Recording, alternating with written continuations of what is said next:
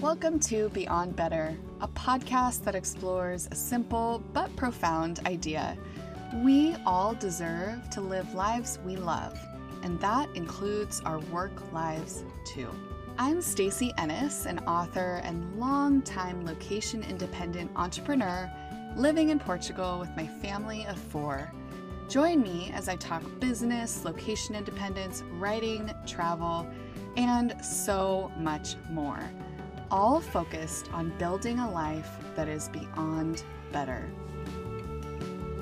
Welcome, everybody. I am so pleased this week to get to introduce you to Lindsay Weigel. Lindsay is a partner at Blue Water Advisory, where she works on all sorts of things related to people and leadership. She has a passion for human resources and organizational development. You will find her on any given day in a coaching call with clients or leading a training program. She is very good at what she does. And we're not really going to be talking about her work today we're going to be talking about her journey to authorhood. And I I don't know about you, but I love hearing people's stories. And I like to hear their stories when they are in the thick of it, when they are in the process of creation or they're very very um recently, they've very recently been through the process of creation because we forget so much when we're many months or many years removed from that big, hard thing. Well, I talked to Lindsay toward the end of last year. That's when we recorded this interview. And she was very much in the thick of the very hard thing. And it's just so cool to get to record that experience with her, to document the experience of writing and finishing her book. So, if you have ever dreamed of writing a book, or you are a purpose driven entrepreneur or leader or person who imagines making a big impact on the world, maybe there's something that you want to do that's really bigger than yourself, and you've thought maybe a book would be a way to take a step further in that direction, I think this interview is going to be really inspiring for you. Lindsay's new book, Enough Already, is really about her personal journey from a breakdown to a breakthrough and some of the things that she learned along the way. I'm so excited for you to get to hear about her journey of writing the book and her her journey of really taking that leap, taking that chance, going for this thing that was tugging at her heart. It's an inspiring story, both her personal story and her book story. And I hope you enjoy this interview with Lindsay Weigel. Welcome, Lindsay. I'm so excited to get to have a conversation with you today all about the book that you're working on. Thanks. I'm so excited to be with you, Stacy. Well, why don't you start by telling our viewers, our listeners, a little bit about your backstory and what led you into what you do today? So maybe you can tell us a little bit about that too, and into writing the book that you're working on. Absolutely. So I'm originally from Detroit, Michigan. Um, I lived my first 30 or so years there and a proud Michigander. Um, I'm in Maryland now. I've been here for about a decade. So, so both places feel like home and places that I love.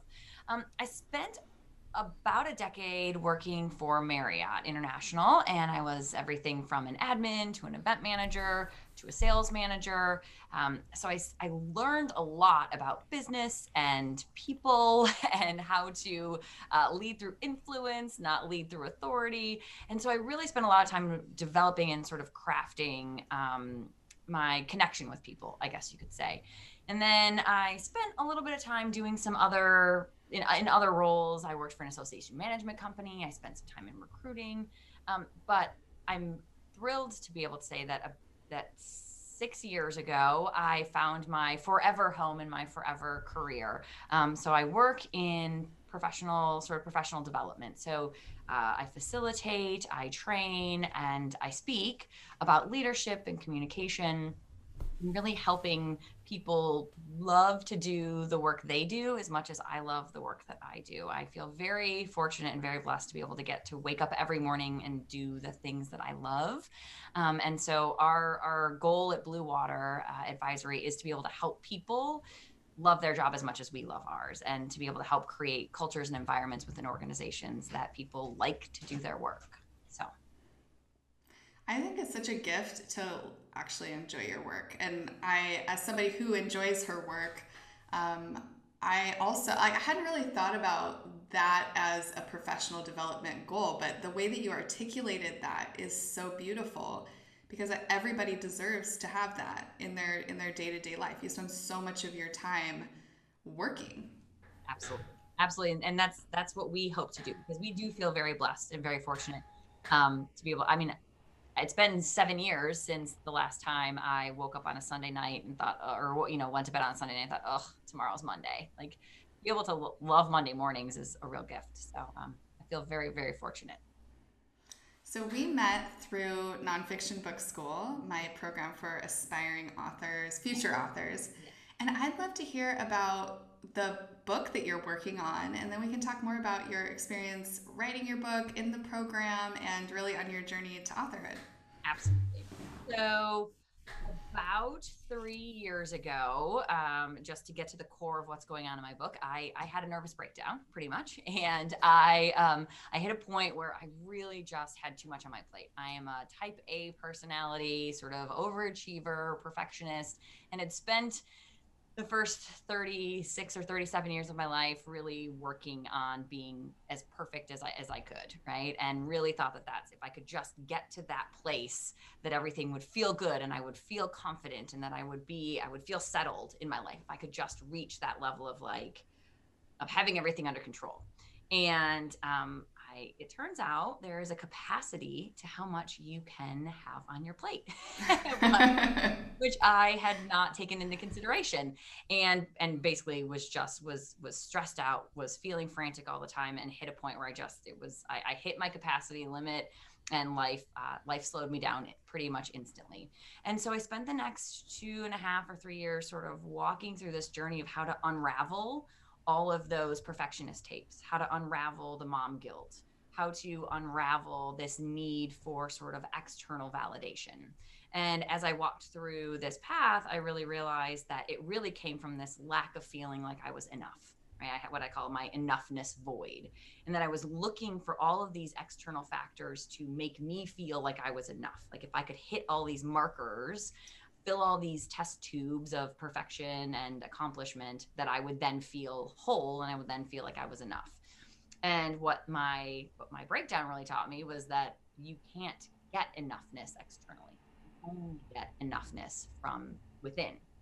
And so my book is is really about the journey of how I how I discovered that. So it sort of starts with my with my nervous breakdown, um, and then but then the but most of the book is about the journey of figuring out how to fill my own enoughness tank um, and the lessons I learned along the way and what things helped me help me realize um, that you have to be enough for yourself um, in order to be able to take care of anybody else or to really find happiness. So that's what my book is really about. I hadn't I hadn't planned on writing a book about it. I sort of went through this experience and it wasn't wasn't something that I thought, oh my gosh, this is going to be a book. Um, but I was getting out of the shower one day, um, where I think all good ideas come from, right? Of course. I got out of the shower one day and the title hit me, and the title is Enough Already, um, which is both a play on realizing that I was enough, right, already as I was, um, but also that I had had enough already of like living the life the way I was living it frantic, feeling always out of control, always like I was in a tornado and trying to do it all and be it all. Um, and so, sort of the the first two thirds of the book sort of just arrived. Um, I got out of shower and I was like, this has to be written. And sort of my fingers hit the keyboard. And I spent a few months just writing what came out of me. Um, and then I got to that point and there was nothing more there, but the book wasn't done. and so that's when thankfully uh, the universe aligned and you were um, you were advertising nonfiction, nonfiction book school and we have a few common contacts. I'd never met you before. Um, although in the training that we do, we use um, growing influence in our. Mm. So I knew of you at, at, a high level, at a professional level, um, but I did not actually know you. And so, but a few of our our mutual contacts had been promoting nonfiction book school, and I thought, oh my gosh, well if you know if Stacy Ennis is having a nonfiction book school, like if anybody can get me the last third of my book, like I'm I'm sure Stacy can. So mm-hmm. that's when I reached out to you and we started um, figuring out if even though I'd written sort of two thirds, if it was still the right fit for me. And I'm so so so glad I did and that it was. So tell me a little bit about that um, that point where you were struggling to get the last third written. I find that such a common experience in in aspiring in the journey of, of authorhood for aspiring authors, and I'm curious what you tried before joining the program, or what what maybe methods or strategies you had used to try to figure out what the last third was, or were you just feeling so stuck and confused that you just kind of put it away? What what was that like? I did a lot of editing and re-editing and re-editing of the first two thirds. right. So I wanted to keep making forward progress, but I just really it was a struggle because like I said, I I didn't you know, like the, the methods I've learned of book writing now through nonfiction book school, I recognize what I could have done, but that's not how I wrote the first two thirds. The first two thirds just sort of like arrived into the world. And so when the last third wasn't arriving, I didn't know what to do. And so I really just was like, okay, well, I'm gonna get my my first two thirds really, really solid and hope the last third arrives. I like I didn't I didn't really have a plan. I didn't know how to get there. And I would I would try to write a little bit, but the last third is really about sort of the arrival of okay, now that you're here, right? What does it look like now that you're here? And it was it was it was easy to tell the stories of demise and struggle and big aha moments. But after sort of I had that big aha about the, the enoughness void and, and the steps I was able to take after that, the rest have really been so subtle, right? It's it's sort of one morning waking up and realize, realizing that that mom guilt doesn't have the same weight or to be able to you know easily get up and decide like i'm going to work on i'm, I'm going to prioritize self-care this morning without the guilt of weighing well, maybe I should be working or maybe I should be spending more time with my kids like that that constant tape and that constant churn that that existed in my head before. So it wasn't this big one morning I woke up and this was you know, I, now this no longer exists. It was it was more like when was the last time I felt that way, right? And so it was much more subtle moments in the the last third of my journey than it was in the first two thirds and i think that that was that was part of my struggle was was was having to do some soul searching to find out when were those subtle shifts um, in a way that wasn't quite as obvious with the first two thirds. I didn't really have a plan. So, so I'm really glad that you had nonfiction book school when you did. Oh, it was. It just feels like it was a perfect timing, right, for you to be able to come in and, and finish this book. So I loved watching you go through the program, especially since you were very active in the Facebook group and you would post pictures and share where you were at. You're still doing it at the at the time of this recording, and I, I love I've loved watching your journey.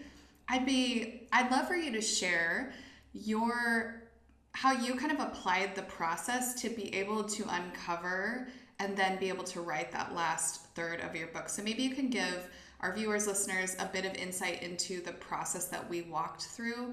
And you had to do some things to apply it to your particular project because part of what I try to do is teach the process and then uh, give people what they need to be able to adjust, tweak to their particular needs for their book. And since you already had a good chunk of it written, I'd love to hear how you took the lessons that we walked through, the trainings, and what you actually did on your own with sticky notes and you know all of those things to get to outlining that last third and then to get to the milestone that you're at today, which I think is over 50,000 words. Is that right? Um, yeah. Morning. Yeah. Very exciting. So walk me through that. Yeah, I, I was really, I, my goal was I, in nonfiction book school, I learned that in order for a book to be in the airport, it has to be 50,000 words, right? Um, and so while I never had a, a goal number to reach, I was just going to write the book that needed to be written.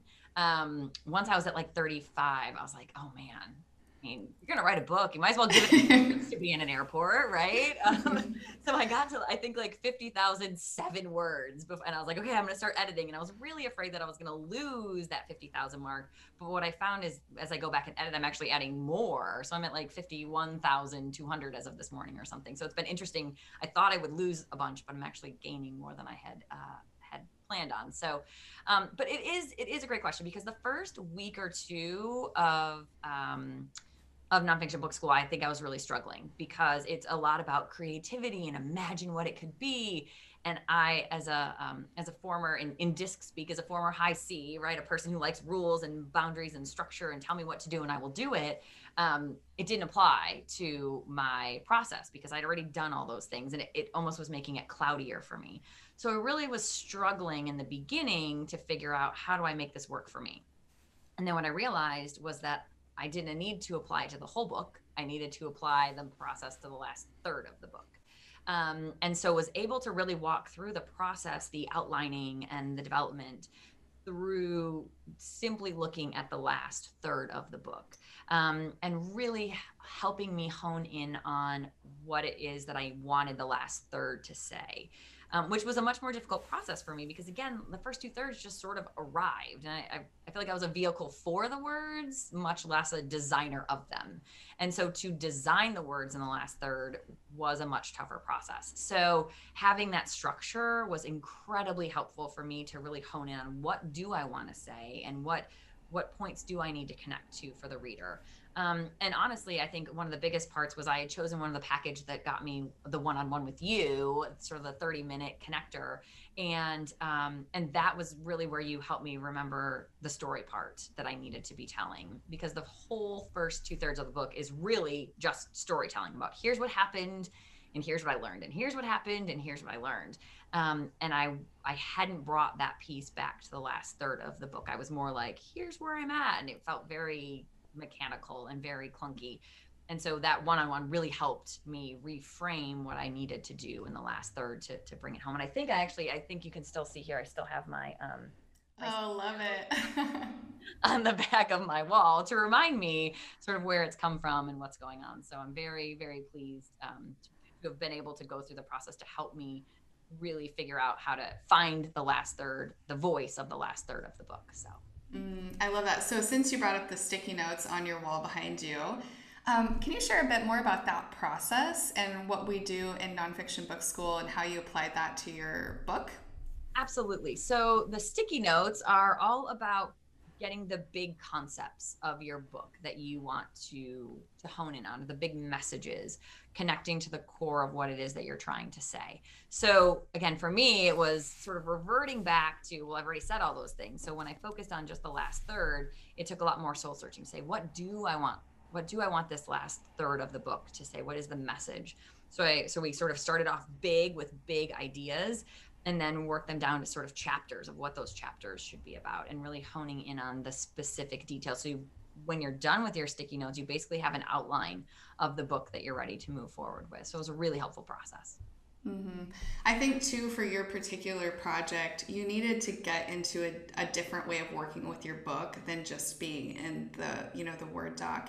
And it's nice to have different options for how you can build an outline and different ways that you can engage in ideation and I find that even it's interesting because um, I've led very, you, you, would consider them to be um, not like high creative groups, um, accountants, people in finance who actually are very they're highly creative but they haven't been given um, a structure of creativity like a process of creativity to be able to build out something like a book for example.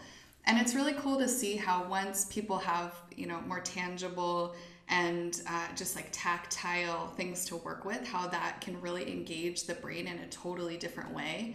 And that's I find that with myself too. If I get stuck, you know, I'm always working on a new book. That's part of part of my business is, is writing books. And so whenever I get stuck, I will often then take I'll take whatever I've been working on and I'll basically transfer it to sticky notes. I'll put it up on my wall and I'll play with it and it just lets me see patterns. And I'm curious, you know, in your book you had this the story that was coming together so beautifully and then you had this other piece over here What do you think it was that helped you kind of pull it all together utilizing this outlining method? Was it that what was that through line that you found in your book? We talk about a through line in our program being that kind of connecting theme mm-hmm. throughout the whole book. What was that for you and how did you find that through through the processes that we walked through? So what was interesting was when I did the sticky note process, I did go back to the beginning of my book um, because I wanted to make sure because we talked a lot about story arc, right, and what's going mm-hmm. on. And since it was just a book I had written without real direction or knowing what I was doing, uh, I was interested to see if my book had a story arc. Um, and so I did use the sticky note process for the first two thirds of the book, capturing those those big highlights um, mm-hmm. and found that I did have a story arc, which was really exciting. And that, I mean, there was some things I needed to shift a little bit, but overall, like I had been right sort of where I needed to be. And then it gave me a that clear direction for where does the story need to go from here in a way that I think I hadn't seen before. So before it was just a telling of things, but then I saw that connectedness of the message that I was trying to get across, which is um, I, I, think probably three main themes, which is the the sinking into enoughness, right? Recognizing like you are enough just as you are, um, but that you have to take care of yourself um, as is sort of a second theme, and then the third I think is really being comfortable owning your own space and just mm. recognizing that that um, you are you are enough as you are, um, but how to to be more conscious about the tapes that you play to yourself and the things that you tell yourself and how you have much more control over that that process in the life you live than sometimes we give ourselves credit for. So once I understood those sort of main themes running through the book, um, it really helped me finalize what the, the, the last third should really focus on. Hmm, I love that. I love all those messages. They're so powerful. A lot of people, when they're considering writing a book, um, tend to put it off, sometimes for many years. And I, I believe that part of that is just not really fully understanding how to even get started. And if they do get started, not understanding how to continue. So, what happens a lot is people will open up a Word doc, they'll start writing, maybe they get a few thousand words in, and then they don't really know what to do. Um, or uh, maybe they just think about or talk about this book a lot, but they never actually even sit down and get started. I think also a thing that keeps them from starting is just it feels like such a huge time commitment. And I'd be, I'm curious to hear from you, you know, for anybody who's considering starting the process of writing a book, what what they can expect uh, from that process. What are some words of encouragement you can give them, and then how can you also how have you made space for this in your life? Because you are extraordinarily busy as much as you have changed your ways and made more space in your life, you still have a very intense and demanding work schedule, and yet you've made space to write this book. So I'd love to hear a little bit of words of wisdom, what they can expect, and and also how it's worked for you.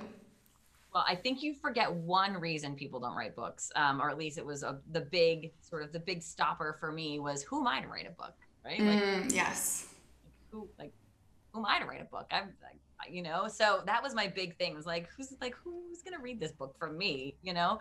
Um so but because i think the calling was so deep it it was i was like i don't maybe this becomes you know a, a, blog post somewhere or so it started off very small for me and just i'm a big believer in sort of following what your gut tells you to do right? Like like trust in the universe and, and walk the path that is in front of you and it will sort of make sense later and, and you'll figure out where where it's supposed to lead later um, but just to do the walking.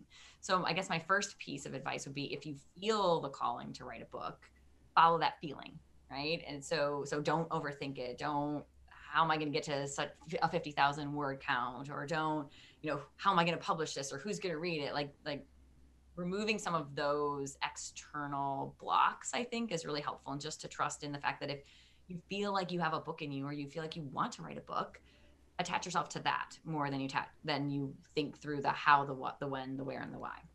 Mm-hmm. What I think would be the first piece. Um, and then, all right, and then what else did you ask me? Oh, I had just asked about you because I think, oh. uh, like I said, one of the things that holds people back is that idea of not having time and just the commitment. And yet, we just, even before recording, talked about your crazy last few months, yeah. and yet you've still made time to write this book. And I, I'd love to just hear from you how you did that. What did you have to change or prioritize, or what did you do to make that to achieve this big goal? So once I started writing it and I got a few thousand words in, I realized that it's really good. Like I sort of surprised myself. Like I think it's it's a really good book, and I think that the message is something that people need to hear. Um, because I don't think I'm the only person that experiences this this external stress and internal turmoil. Like I, I I know I'm not based on the people that I'm talking to. And so part of it was a desire to really actually write it to help other people. So part of it was doesn't do any good sitting in a Word doc in my computer. It does much more good if I'm able to get it out into the world. So it really shifted from I'm just writing this for myself to I'm writing this because it's going to help other people. And that was a big, um, a big driving force to help me make the time and the space for it that was necessary in so I, I do have very i have two very little children four and six um, and i do have a crazy work schedule. Um, and so a lot of it honestly was writing after i went to bed. Now i know in nonfiction book school you you say we should write in the morning because that's when more creativity comes and i i hear you and i think that is solid advice um, but in the beginning that just wasn't it, it wasn't an option for me um, based mm-hmm. on what was going on in my world. And um, self-care is really important to me. So in the morning it was really all about self-care going for my walks or exercising in some way because that was the foundation i absolutely had to have to keep my ship rowing you know in the rowing in the right direction. Um, so in the evening just made more sense for me. Because i was so energized by the project it was easy for me to write in the evening. So i would usually spend from 8.15 until 10 um, writing pretty much every night or at least probably three or four nights a week um, because you can't write a book about burning yourself out by burning yourself out. So I fair fair point. Yes, I was very conscious of the fact that like this needed to be something that I did at a pace that worked for my life and didn't overwhelm my life. Um, but again, I am not a writer for a living, right? So that's a very different um, different world. So that was I think I started off in the evening, but this at this point I am getting up in the mornings to write um, because I, it is so quiet and peaceful and lovely and wonderful. Um, I've been able to shift my workouts a little bit and my morning routine a little bit. Um, because at night I'm very tired now. and so I go to bed very early, but that's so I can wake up earlier and write. Um, so that's I think where I've probably made the biggest space. But I think the the answer really is wherever it feels the best to write for you is where you should be writing. Um, because I think that I, am I have a whole program called Dream Small that talks about doing what works for you to create sustainability and to create consistency and create real change. So um, putting ourselves in a box that doesn't fit us, I don't always think works. Um, so wherever wherever feels like the right space for you to write, I think is was really really helpful to me. Hmm. I love I love that. I think what you're what you're doing hopefully for people who are watching or listening is just providing encouragement that even if your schedule looks different than maybe would be the ideal schedule to write a book that you can still make space and it's not it's not necessarily going to be a slog. Like you can feel energized and excited and eagerly look forward to working on your book when you have the process and you, you know where you're going with it. Absolutely. Um, I would love to hear from you. I'm so curious, just having walked through this journey with you, what you feel are the major takeaways, core learning points, aha moments that you had walking through nonfiction book school. So, one, I think, was that other people were walking the same journey that I was. So, having the Facebook page and seeing other people just like me, right, who aren't necessarily professional writers and who aren't planning on making a career out of this, but have a message that they want to send into the world, um, gave me a sense of like, oh, like regular people do write books, so I can write a book too. So I think that that connectedness to another group because like none of my friends are writing books. Like I don't know other than you now, I don't know anyone that's written a book. So it was such a foreign concept to me that like people wrote books other than just authors. And mm. so um and so to have that sense of community of people who were also trying to figure it out and who were dropping pictures in their Facebook page. And you know, every time I would see Mike in our group, I'm like, I'm gonna get more words than him, like right. So the competition. I'm like, oh, I'm like, I gotta keep up. Like, I gotta make sure that I'm doing. So having that. So one of the biggest things I think for me was having that connectedness to a group of people because that's not a world I live in. Like I don't have author friends. Um, so it was really helpful to watch other people experiencing that at the same time and to help motivate me and encourage me and keep me accountable on the path. Um, and honestly, Stacy, I really think it was just your expertise, that having mm-hmm. things where I was like, I didn't know 50,000 words in, you know, an airport. I didn't realize chapter breakdown. I didn't realize all these great tools that are available to book writers. I didn't realize that there were three different options for publishing your book. So it was, it was really the fact that sort of had a, a, product, right? I have a book, which is a product that I didn't really know anything about, other than I just sort of like made it, and now what do I do with it? Um, and so having your expertise along the way for me was probably the most powerful. And I know that if I ever write another book, I certainly will start from the beginning with the process.